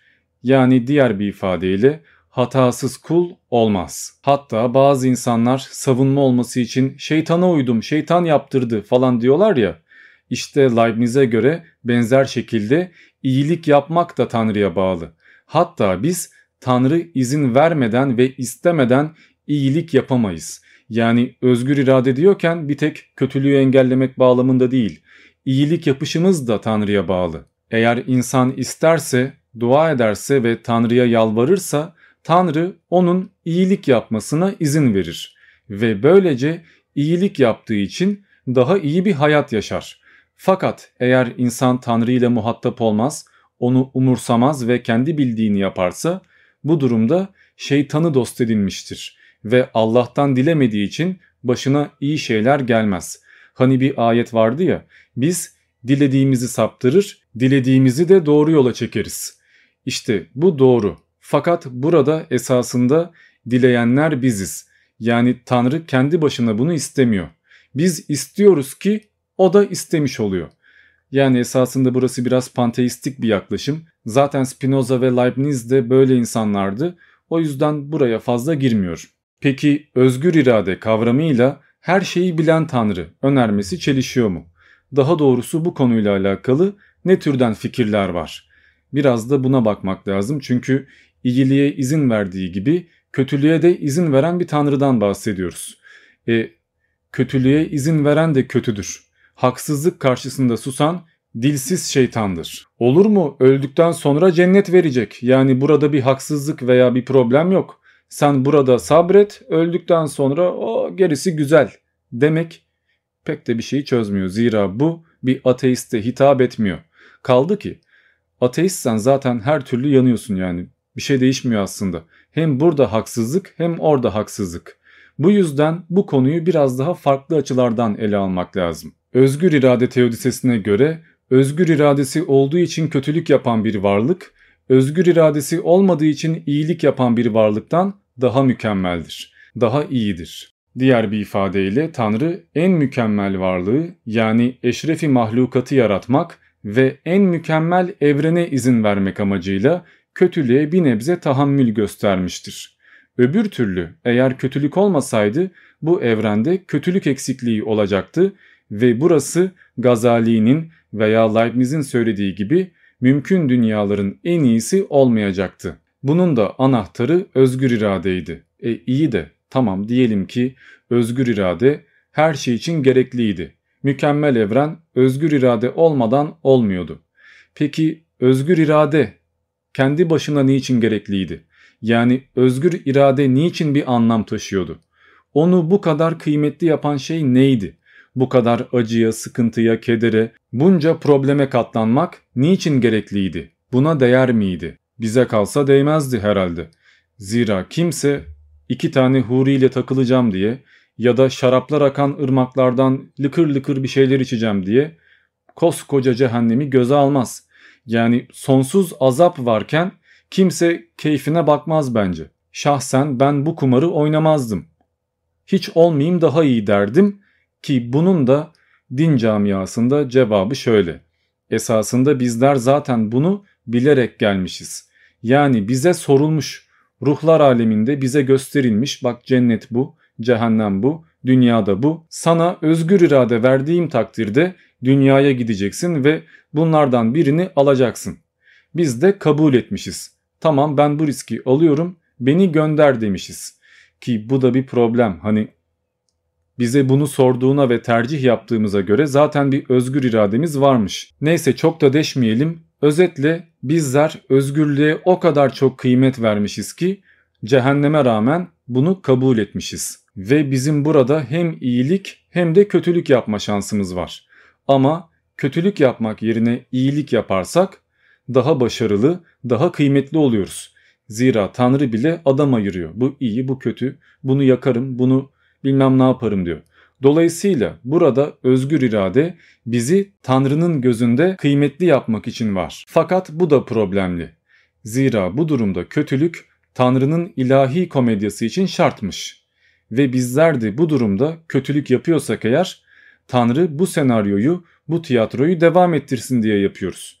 Zira kimse kötülük yapmasa, herkes özgür iradesiyle kötülüğü reddetse bu durumda Tanrı yine eksilmiş olacak ve kötülük meydana gelmediği takdirde ilahi komedya tamamlanmayacak. Yani kötü insanlar ve kötülük esasında Allah'ın istediği olsun diye var ve bu durumda bunu yapanlar kötü bir şey yapmıyorlar. Ama işte yapacak bir şey yok. Zira Allah bir şeyi istiyorsa öyle veya böyle yapıyor. Ki zaten cehenneme gitmek konusu da bu yüzden var. Ve Allah bunu daha en başında ayette söylemiş. Andolsun ki cenneti ve cehennemi insanlardan ve cinlerden bazılarıyla dolduracağım. Yani yapacak bir şey yok. Laf ağızdan bir kere çıktı. Mecburen yalan söylüyor olmayayım diye bazı insanları, bazı cinleri yakmak zorundayım. İşte bu kötülük problemleri insanları hiç kötülüğün olmadığı bir evren olsaydı nasıl olurdu acaba diye düşünmeye itiyor ve iş iyice karma karışık hale geliyor. Örneğin David Hume başta olmak üzere kuşkucuların bu konudaki düşünceleri şöyleydi. Tanrı iyi ve yarattıklarını seven biri olduğuna göre onun insan hayatı için yaratacağı çevre doğal bir şekilde mümkün olduğu kadar hoş ve rahat olacaktır. Yaratıklarını seven bir Tanrı onlar için hedonizme uygun bir cennet yaratacaktır. Ama dünyamız sayısız türden acı, sıkıntı ve tehlike kaynakları bulundurduğuna göre bu dünya kusursuz bir şekilde iyiliksever ve her şeye gücü yeten bir ilah tarafından yaratılmış olamaz. Yani yine en başında konuştuğumuz gibi ya Tanrı kötüdür ya da Tanrı yoktur. Ama Iraneus bu konuya böyle yaklaşmıyor. O duruma tam tersi gözle bakıyor. Yani bu dünya eğer adaletli olacaksa gülmek, eğlenmek, haz almak, gezmek, tozmak, keyfimize bakmak için yaratılmamış olmalı. Bu dünya tam tersi kötülüğü de barındıran ve bizi çektiğimiz acılar sayesinde güçlendiren yani bize bir ruh yapma şansı tanıyan bir dünya olmalı. Diğer bir deyişle eğer gerçekten de özgür irade kıymete binecekse tekamül etmesi şarttır. Zaten bu Hume'un tasavvur ettiği dünya da o kadar güzel bir dünyaya benzemiyor. Zira bir düşünmeye çalışın. Her şeyin iyi olduğu, kötülüğe, kazaya, belaya, hiçbir fesada izin verilmediği ve her şeyin son derece güvenli olduğu bir evren bambaşka bir şey olurdu. Mesela bu evrende hiçbir şey istikrarlı ve tutarlı olamazdı. Mesela bıçak keskin olma özelliği barındıran bir obje, bir alet, bir item, bir eşya. Şimdi ben bu bıçağı birine saplamaya yani bu bıçakla birini öldürmeye çalışsam bu durumda bıçak bir anda yumuşardı.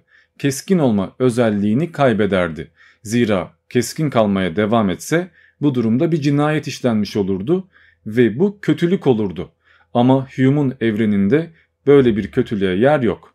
Ya da ben birine silah doğrulttuğumda ve taradığımda, sıktığımda kurşunlar yok olacaktı. Pamuğa dönüşecekti veya hiçbir işe yaramayacaklardı.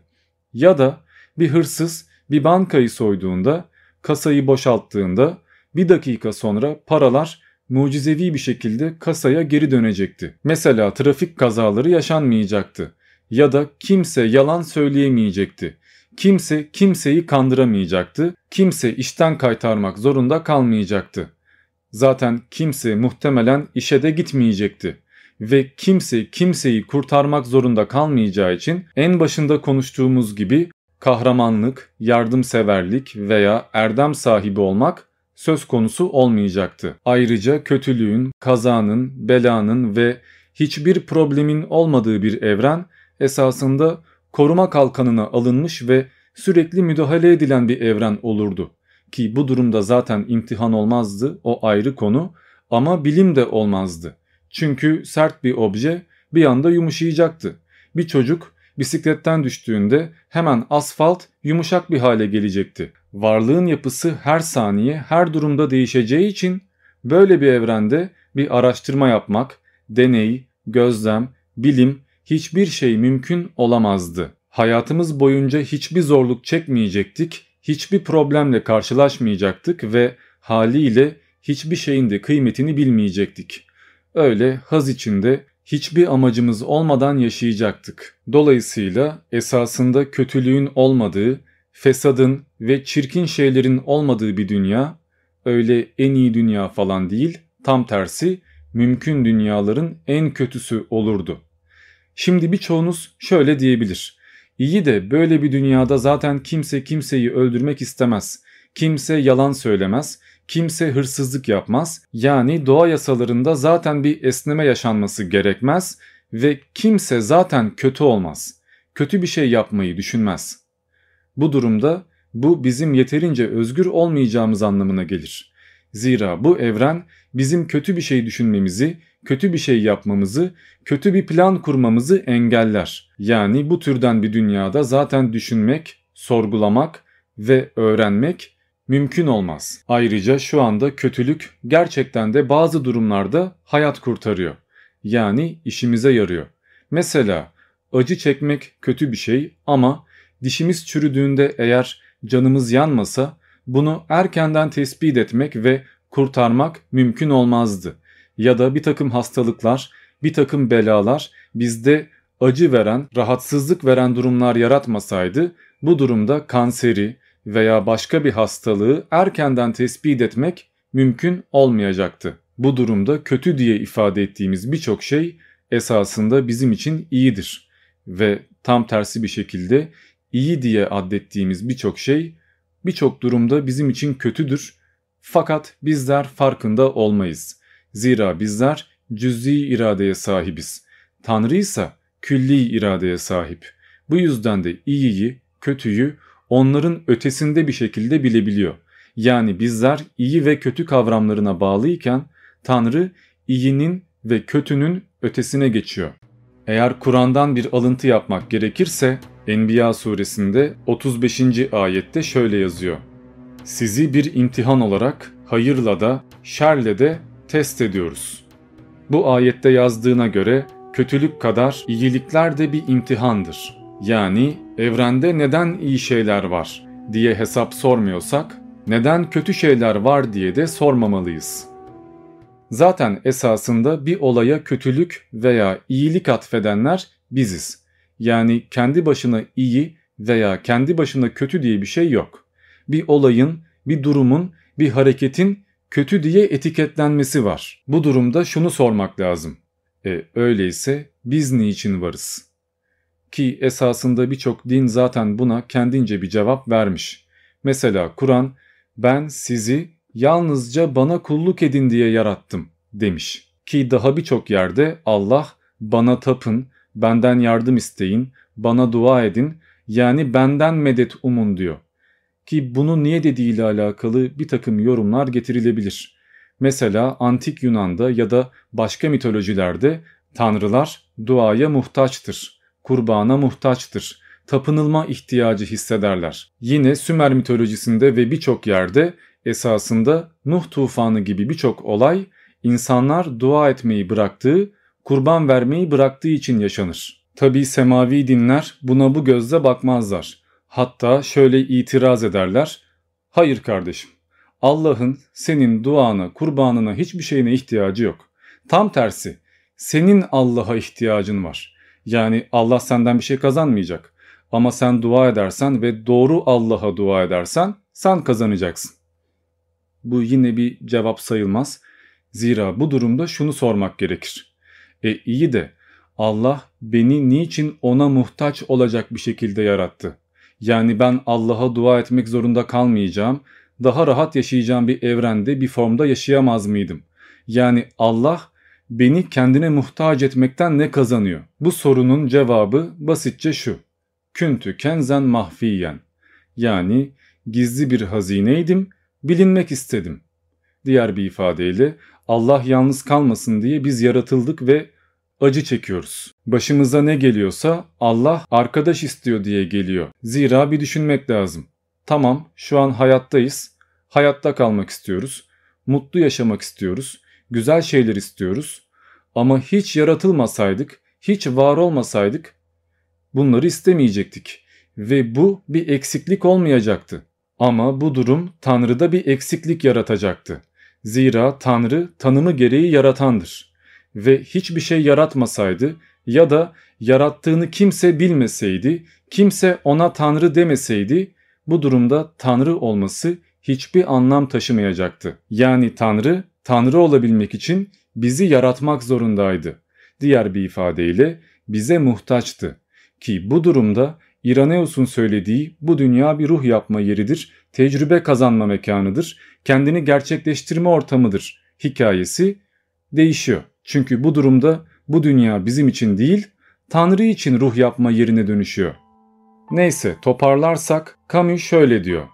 Ya biz özgür değiliz ve her şeyi gücü yeten Tanrı kötülükten sorumlu ya da biz özgür ve sorumluyuz ama Tanrı her şeye gücü yeten değil.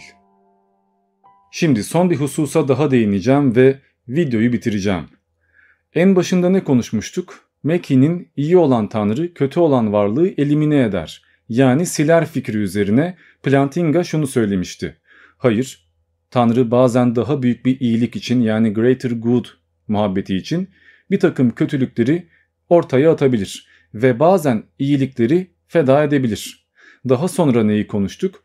Bu durumda özgür irade şöyle kıymetli, böyle iyi, işte özgür olan bir varlık özgür olmayandan çok daha yüksektir. Augustin gibi birçok insan bunu savunmuştu ve konuyu bir türlü bağlayamamıştık. Zira kötülük hep ya dengeydi ya da kötülük değildi. İki video boyunca bunu gördük. Ya kötülüğü kötü olmaktan çıkardık ya da kötülüğü mecburi bir şeymiş gibi gösterdik. Peki tam tersi mümkün olamaz mı? Ya da kötülüğün hiç olmadığı bir evren yine de kıymetli olamaz mı? Mesela şöyle yapalım. Öyle bir evren olsun ki özgür irade kötülüğü gerektirmesin. Mesela bu evrende sadece iyilik yapmak mümkün olsun ama ya çok iyi yaparsın ya da daha az iyi yaparsın. Yani yapacağın her şey neticede iyi olacaktır.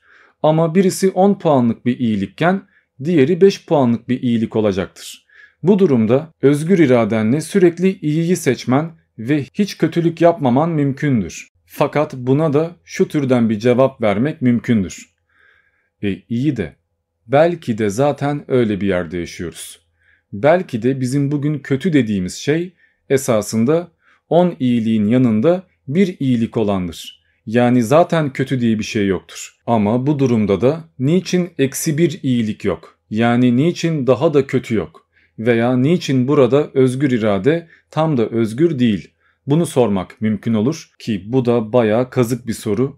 Zira madem ki özgür irade o kadar kıymetli, cenneti veya cehennemi hak ettirecek kadar önemli bir şey, e bu durumda özgür irade komple özgür olmak zorunda.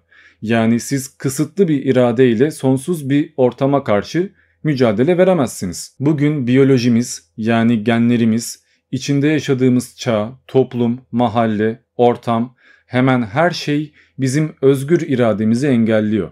Yani biz bugün burada bu kişi olduysak bu bir tesadüf. Bin yıl önce yaşasaydık aynı kişi olmayacaktık. Zaten başka bir aile içinde doğduğunuzda tip de değişiyor. Dolayısıyla biz bir seferlik birkaç yıllığına şuraya geldik ve buradaki hareketlerimiz maalesef sonsuzlukla ölçülüyor. Bu zaten adaletsizliktir. Ha bir de şu var, şu özgür irade konusu bir takım teologlar tarafından şöyle yorumlandı. Adem ve Havva yasak meyveyi yerken esasında özgür irade sahibi oldu. Yani yasak meyve özgür iradeydi ve özgür iradesi olan bir insan cennette kalamaz. Zira cennette kötülüğe yer yoktur. Ama zaten anlattığım üzere Adem meyveyi yemeye karar verdi. Yani orada zaten özgür bir seçim yaptı. Allah yapmayın dediği halde Allah'ın emrine karşı geldi. Yani karşı gelebiliyorsa bu durumda bu kötü olmalı. Kötüyse de Adem zaten özgür iradeye sahip olmalı. Bu da bizi şuraya getiriyor. Şimdi az önce ne yaparsak yapalım hep iyi olacak bir evrenden bahsettik ya. 10 iyi veya 5 iyi. Bu durumda biz sadece iyiliğin yapıldığı bir özgür iradeyi mümkün bulmadık ve zaten belki de öyle bir yerde yaşıyoruz diyerek kötülüğü de iyilik yaptık. Halbuki Adem yasak meyveyi yemeden önce yine özgür iradeye sahipse bu durumda bu meyveyi yiyene kadar zaten hiçbir kötülük yapmamıştı. Yani zaten öyle bir ortam mümkündü. Ya da Adem zaten kötülük yapmaya muktedir bir varlıksa bu durumda şeytan esasında hiçbir şey yapmamış. Zira şeytan olmasa da Adem bir yerde bir kötülük yapacakmış. Bu durumda şeytan sadece kaçınılmaz olanı yaklaştırmış. Yani bizi merdiven çıkmak zorunda bırakmamış, asansöre bindirmiş. E bu durumda suç şeytanda değil. Ha dersek ki hayır kötülük şeytanda zira o Adem'i yoldan çıkardı. Eğer şeytan Adem'i kışkırtmasaydı bu durumda Adem yoldan çıkmayacaktı. E iyi de o zaman Adem tam anlamıyla bir özgür iradeye sahip olmuyor. Özgür irade elmayla gelsin veya gelmesin bir yerde Adem eşrefi mahlukat falan değil. Bu durumda şeytan zaten Adem'e secde etmek zorunda değil. Çünkü Adem şeytana karşı bir üstünlük barındırmıyor. Yani bir paradoks var, içinden çıkması zor ve zaten konu şeytan olduğu zaman konuşacak tonla şey var. Mesela Allah sonsuz bağışlayıcı değil mi? Ne yaparsan yap tövbe ettiğinde eğer gerçekten içten bir tövbe ediyorsan affeder. E bu durumda şeytan Adem'e secde etmedikten sonra bir süre sonra tövbe etseydi Allah affedecek miydi? Ya da şeytan şu anda tövbe etse Allah affedecek mi? Ha dersek ki zaten şeytan tövbe etmeyecekti. Allah da bunu biliyordu. Bu yüzden onu sonsuz azaba mahkum etti. E bu durumda şeytan zaten potansiyel gereği yani metafiziksel kötülük bağlamında tövbe etmeye yatkın değilmiş. Yani zaten tövbe etmesi mümkün değilmiş. Bu varlık öyle veya böyle sapacakmış. Ki bu durumda problem varlığın kendisinde değil, onu yaratandadır. Yani şeytan esasında tamamen belli hareketleri yapmaya programlanmış bir yapay zekadır ve özgür irade falan da hikayedir. Ki şunu da bir sormak lazım. Bizler bu dünyanın imtihan için, cenneti kazanmak için yaratıldığına inandıysak ve bir yerde kıyamet kopacaksa, kıyametten sonra ne olacak? Bütün insanlar cennete girdiğinde, konu bittiğinde başka ne yapılacak? O saatten sonra hiçbir anlamı kalmıyor. Zira biz cennete veya cehenneme girdikten sonra Tanrı için yapacak bir şey kalmıyor.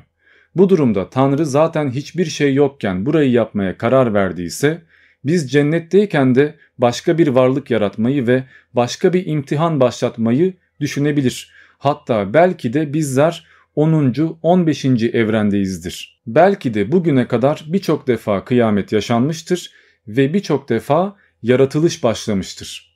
Ya da şu anda paralel evrenler hikayesinde olduğu gibi birçok evren aynı anda imtihandadır. Ve bizim imtihanımız bambaşkayken başka bir evrendeki imtihan bambaşkadır. Fizik kuralları, etik kuralları, yasalar, cennet ve cehennemler hepsi bambaşka yaratılmış olabilir. Ki bunu da zaten alemler, gökler gibi bir takım ifadelerden çıkarmak mümkündür. Her neyse konu konuyu açıyor ve söyleyecek birçok şey geliyor aklıma. O yüzden fazla uzatmayayım. Zaten iki videodur birçok şeyden bahsettim. Teodise, kötülük problemi, etik, ahlak, kader, özgür irade, o bu şu birçok şeyi anlattık. Daha fazlası laf kalabalığı olacaktır. Zira iki videodur anlamak isteyenler için birçok şeyi anlattım. E, anlamak istemeyenler de zaten 10 saat daha konuşsam anlamayacaklar. O yüzden şimdilik bu kadar. Ben Diamond, diğer videolarda görüşmek üzere.